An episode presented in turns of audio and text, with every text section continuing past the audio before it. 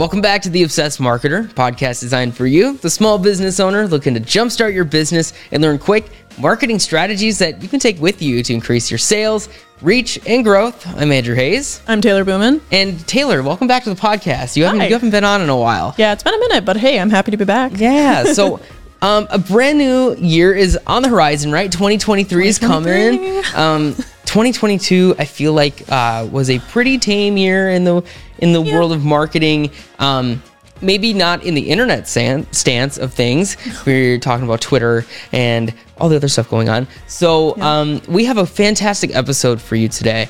All about kind of what we should be expecting from 2023. And this can be taken if you're a small business owner and maybe trying to build your brand further, right? Yeah. In into 2023, these are some things that um, you're definitely going to want to take a look for, right, Taylor? Oh yeah, for sure. There's a lot of good, tasty tidbits in this episode. What are some stuff that you've been finding a lot about um, Yeah. in the future of 2023? Uh, 2023 seems like a year where brands are going to need to look inward uh, upon themselves and really think about what they're doing as a brand. Uh, people are looking to them for, you know, guidance, things like Patagonia. I think we talk about uh, later in this podcast as like, hey, these are people we look up to because one, they're great with climate change. Two, they really value their employees, and just so much more. And it's just something that we can look forward to in 2023, along with uh, accessibility for all, not just for anyone. Now, so now your specialty is ADA, ADA compliance, uh, especially on the web too. Um, so there's a lot going on. I mean, do you feel like when you're interacting with a brand, do you do you care about you know whether or not they're relating to your interests and stuff like that? Yeah, very much so. I don't shop at a lot of establishments due to their, you know, um, moral standpoints and things like that. Um, I think that it really does affect everyone, and I think that if you're going to be you know, a person who is buying from a brand, you really should look into what their practices are and how they're affecting you as a consumer because what they do does matter. Yeah, and that's just personal, right? Yeah. These- These are just us personally, right? Yeah. Um. So that's why when it comes to 2023, that's a big point that's going to be hit on by our guest. His name's Neil Heckman. He is just an incredible source of knowledge, right? Tons and tons of experience in global startups that you've heard of, like Casper and Noom. And he's also done a lot of marketing work and work with businesses in that are big national brands too. Uh, you can find all of his information in the show notes, but we're gonna get talking with him about what's going on in 2023 in the world of marketing. So Stay tuned. let's get to it. We're joined today by Neil Heckman, a remarkable marketer and leader with loads of experience working with some of the largest global startups, seven plus years of agency experience working with prominent national brands, and uh, now a founder of Breakfast Consulting. Uh, welcome, Neil. How you doing? Good, thanks. Thanks for having me. Yeah. So, do you want to just go ahead and kind of explain a little bit about your background, what you what you do, how you kind of started your own agency too? Yeah, definitely. So I started my career in the agency world. I was overseeing performance marketing for some of the, the most well known Fortune 500 brands, Verizon, Nationwide, the, the big players um, who really had unlimited funds. And then went into a smaller startup performance marketing shop where I think the, the biggest brand I was working with at that time had about an annual budget of $3 million. So very different from the Verizons and the Nationwides of the world, which definitely prepared me for the, the in house experiences that I jumped on shortly thereafter during the sort of direct to consumer uh, startup boom, Casper and Away. And those two brands I was overseeing all perform and paid across really every marketing touch point from paid social, paid search, some of the affiliate programs, all the way down to direct mail, shared mail, TV, radio, podcasts, out of home, the the whole the whole gamut of this idea of producing revenue from a marketing channel at a rate much higher than the marketing spend that was being deployed.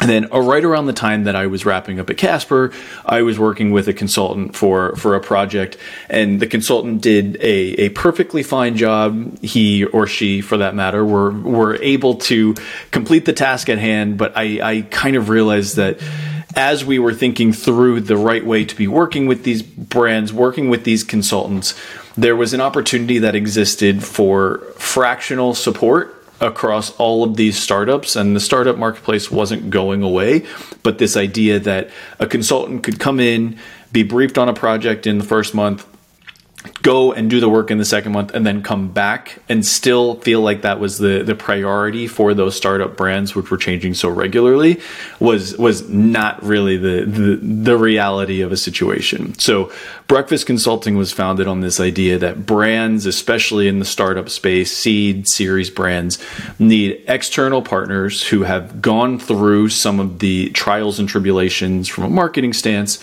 in a fractional capacity instead of paying the full time salaries for a CMO who wants to come in and set strategy, they need that person who's both set strategy, executed on the strategy, optimized and analyzed the strategy to really be an extension of the brand, truth thought partner. So that's what I do on an ongoing basis, a daily basis with half a dozen, eight brands right now, really thinking through how they show up where they show up, and arguably most importantly, why they show up. All the brands that I work with right now, something that I tell a lot of my friends and family, my goal is to make these brands household names two to three years from now.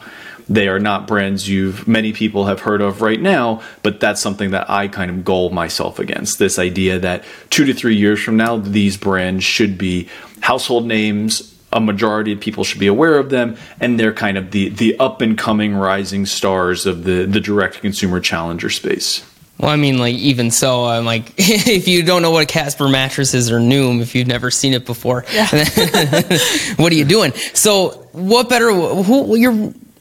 There's no one better right now in the space than to talk about kind of what are we projecting for the new year, right? We're just coming up on 2023, right, Taylor? Yes, we are. And so I mean, what what are we looking forward to for 2023? I think a lot has changed in 2022, and that's sort of a little bit of a right sizing coming off of COVID. You know, there are brands that did really well during COVID. There were brands that did really uh, different level of business than they had been accustomed to prior to COVID.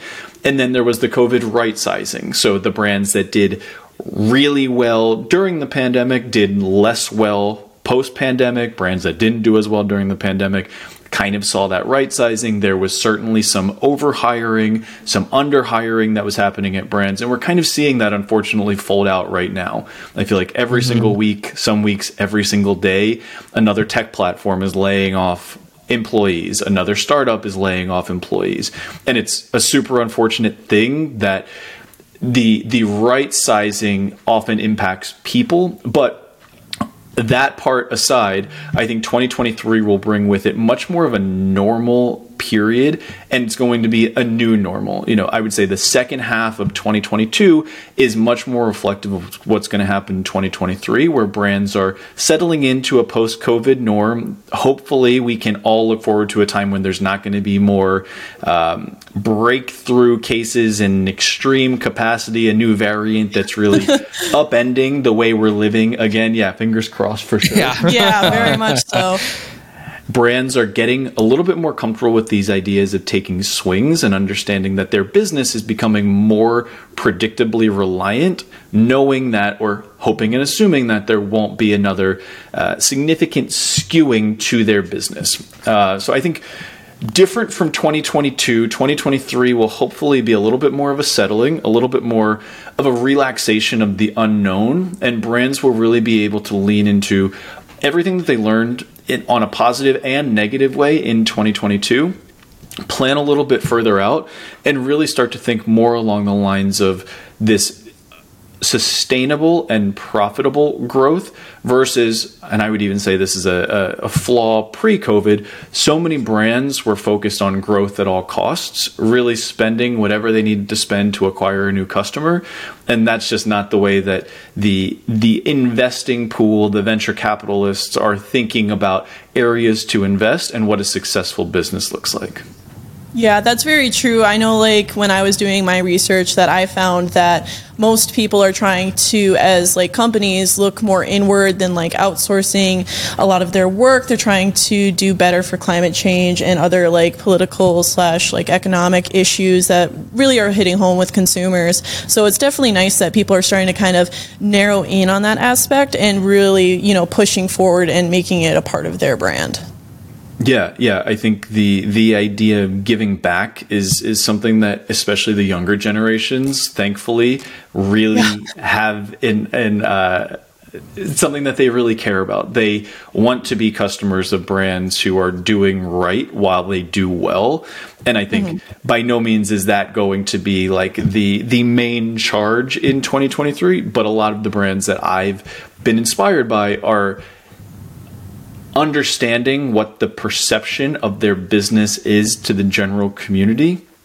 And I think in some instances, whether this is right or wrong, they are capitalizing on it. You know, I think we've all seen the news recently about how uh, forward thinking Patagonia, for example, has been. And that's a brand that I know so many brands that I work with and have worked with look up to and really want to become that.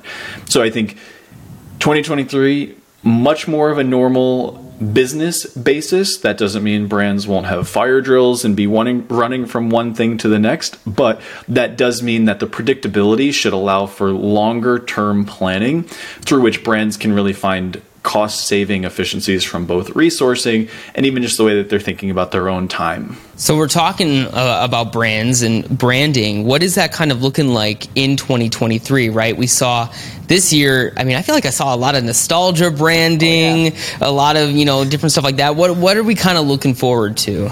So I think 2023 on the on the branding side of things, you know, I think a lot of the the original direct consumer startup brands were really successful because they sold an idea, a mentality, a lifestyle much more than they sold a product or a service, you know. Kudos to Casper. Before Casper was around, I don't think anybody even knew what kind of mattress they slept on. Now, everybody is aware, like, oh, I sleep on a purple, I sleep on a Casper, I sleep on a Tempur-Pedic, and it's not something that people go and talk about at parties or anything like that. But it's definitely this idea that like you make it an industry essentially by creating a name and giving something for people to care about. Away always said that it doesn't sell luggage, it sells travel. So I think this idea of giving people experiences through branding that experiences for the past I would say better part of three years weren't available to people. And, you know, I think within those experiences also becomes this new need for brands to be accessible. You know, there was there was so much happening over the past couple of years on the social justice side of things that I think brands really needed to look inward and show how they're becoming both more accessible and in some cases less accessible and they need to right that ship because like we were saying earlier younger generations are not the people who are going to stand up and support brands who aren't accessible who aren't thinking how does everyone fit into our brand in some capacity without excluding anybody? So i think if 2022, 2021, especially the back half of 2021, when things were kind of right sizing a little bit, were the were the periods of nostalgia. I think 2023 is emotional connections in a different way, where you're really trying to connect with all people by introducing yourself in a new way, by showing up in a different place, and by producing products and services that without alienating, of course, your original base customer, just creates this new feeling of inclusion that I think most consumers are seeking now in their in their brand selections. I just want to add in here. What what do you mean by like accessible? How would you kind of describe that to like maybe somebody like a small business owner or something like that? Yeah, so a couple of different ways I think accessibility shows up. Either in having a product or service in a place where a person can try versus just, you know, having a showroom in New York, LA, Miami, or something like that. And that will also show up through traditional retail partnerships.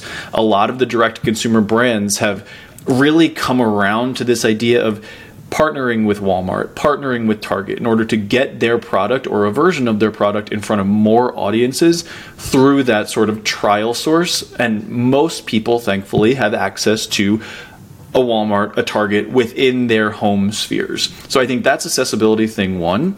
Then accessibility thing two is just this idea that products and services, especially for the masses, should be for the masses, not just for the people who can afford a certain lifestyle, a certain uh, a certain something. You know, it should be much more mass appeal while still um, continuing to do right by existing customers. And honestly, I think a lot of that has to do with the way that brands think through what their creative is going to look like. You know, not every single person who uh, is going to be a future direct consumer customer is going to look like who the customer has been. So that person needs to see themselves in the ads. They need to see visuals of people who look like them. They need to be thinking, how do we make sure that we're producing products for for everyone, not just who the customer has been?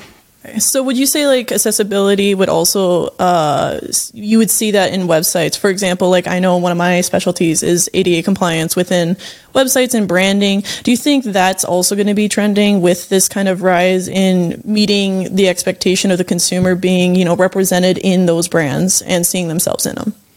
Yeah, I think so. And honestly, I think we have a lot to thank TikTok for on that front. You know, I know there's a lot of discussion on whether TikTok is a is a good platform. We don't need to get into that.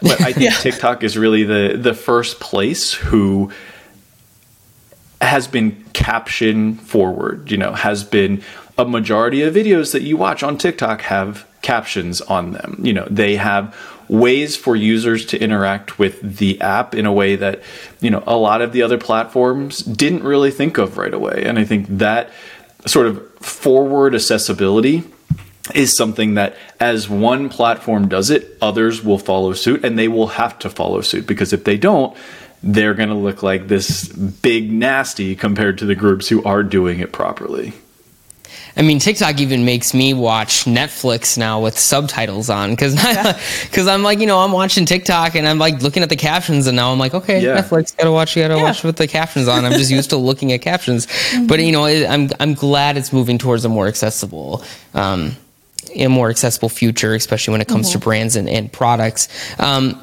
just a side question here too, just based on brands and everything. Um, the future of privacy. And I just want to see what, what you think about that when it comes to brands and businesses moving forward uh, into next year.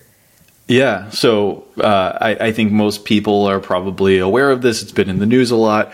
I, everything that happened with iOS 14 privacy changes, where everything is much more do you opt in? Are you okay with sharing your data at the individual app level? Has certainly upended the way that marketers think about targeting, think about their ability to really attract customers and find the quote unquote right customer.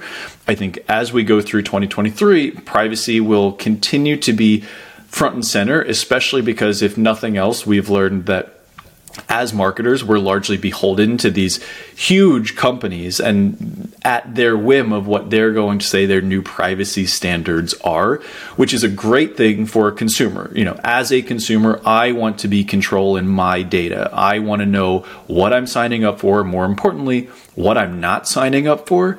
As a marketer, that definitely creates a tricky situation when we're trying to put products and services in the right people. If less people are opting in to share their data, then there's just still the same number of brand players who are trying to target that person. There's just less people who look like that person. And candidly, I think as the the continued challenges from post iOS 14 are are underway, it really creates this opportunity where traditional marketing channels, TV, direct mail, out of home are much more highly thought of than they were even two years ago when iOS 14 was not the standard. You know, there's no reason that brands shouldn't be thinking in a more traditional marketing lens coming off of the heels of iOS 14, but also when I think about my own consumer journey, you know, I never walk into a, a party or a gathering and say, did you see this great Instagram ad the other day? I typically say something along the lines of, Did you see this billboard that's in the news? Did you see this TV commercial? And I think that's a missing element that now, because some targeting capabilities from a digital marketing capacity are not as uh, marketers are less confident in,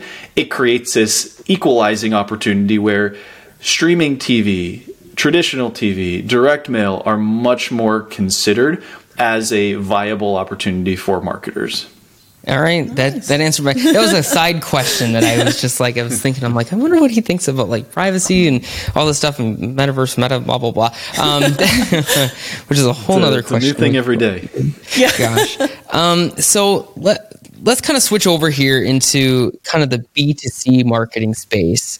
Um, what what have we kind of seen kind of change in that landscape, and um, how kind of has it changed a little bit since post pandemic? So I think a lot of the changes that are happening on the, the B2C side of things are have largely been dictated by everything that's going on in the, the VC fundraising side of things. So the the original model was let's spend a million dollars in marketing, let's try to get more than a million dollars in revenue. If brands were going to to miss their revenue target, they would throw money at the problem. The main metric that investors and brands and boards and founders were looking at was the cost to acquire a customer.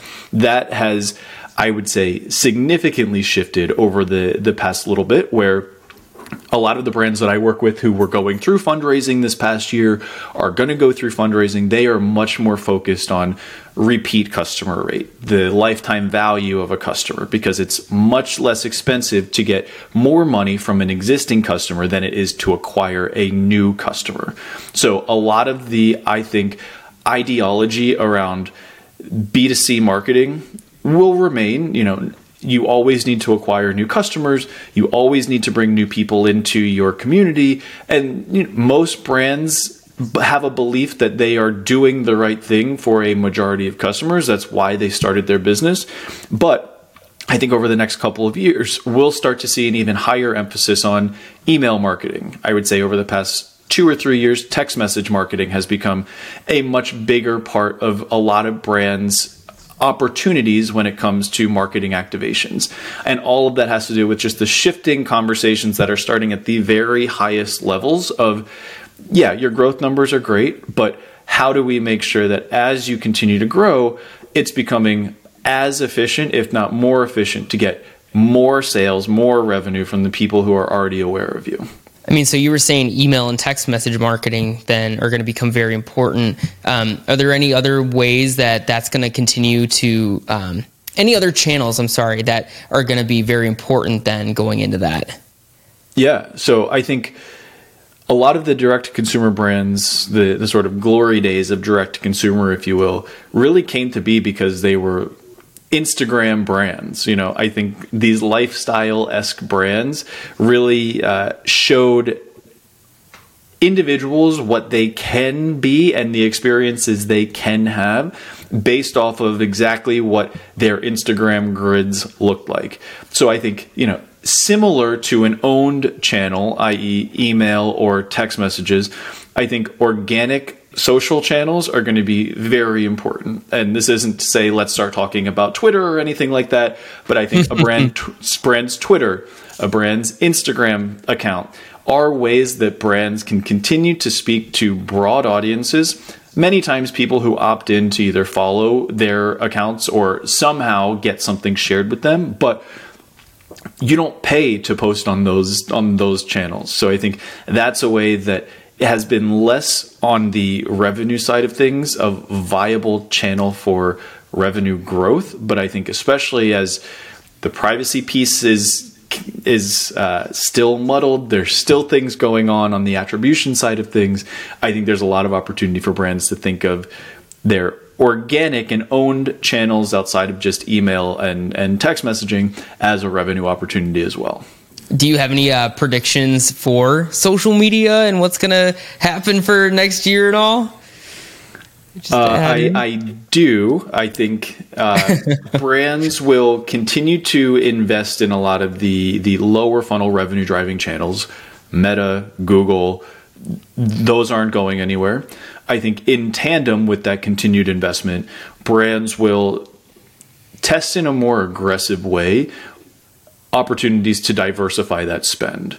And by diversification of spend, again, can't say enough. Face, Meta, Google are not going away, but a very healthy marketing portfolio includes that diversification where there's not an over reliance on any one or two channels, and you can figure out ways to make those channels work even better by having a very healthy pool of people from which you're prospecting at a higher level.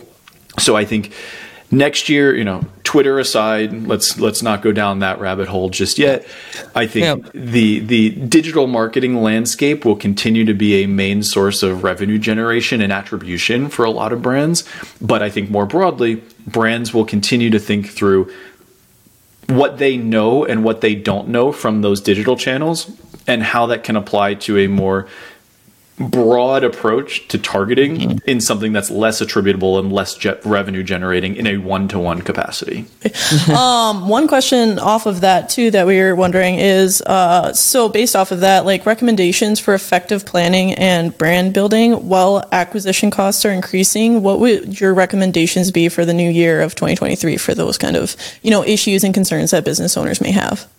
Yeah. So I think business owners really need to be aware and cognizant of what their seasonality is going to look like for next year, which, for all intents and purposes, should be a normal year. Again, let's keep our fingers crossed that there's not another variant that significantly skews things, but 2022, for all intents and purposes, should be looked at for most brands as the new normal. You know, it's not going to be 2019, it's not going to be 2020, it's going to be 2023. And I think 2022 is the without using the phrase copy and paste, a nice replica of what 2023 is going to look like. So if brands had a killer Black Friday and Cyber Monday that significantly increased their overall average order value for the entire year, or they did 35% of their overall revenue in November and December. You brand should not be thinking that that is going to significantly change next year. And I would say more importantly, they in some instances should not have a significantly over reliance on months outside of months that did really well in 2022. It's not like next year is going to lead to this crazy, oh, we can beat every month by 20% or something like that. Mm-hmm. With every all the whispers on the housing front, on the recession front, there's people saying we are currently in a recession. There's people saying it hasn't started yet. But the interesting thing is we won't know we were in a recession until we're out of a recession. So I think there's this constant bubbling fear of just like what is the consumer capacity to spend? When does that change? And how do we sort of think through everything that we learned in 2022 make sure we're making positive strides against the the negative learnings but how do we lean into what worked really well and how do we take it a step further without having the the wild expectations that 2023 is going to look different from 2022 Okay, so it's not going to be too crazy different, right? If you were doing it well this year, mm-hmm. just taking what worked well, building upon it, no big shifts in the way we live life, hopefully.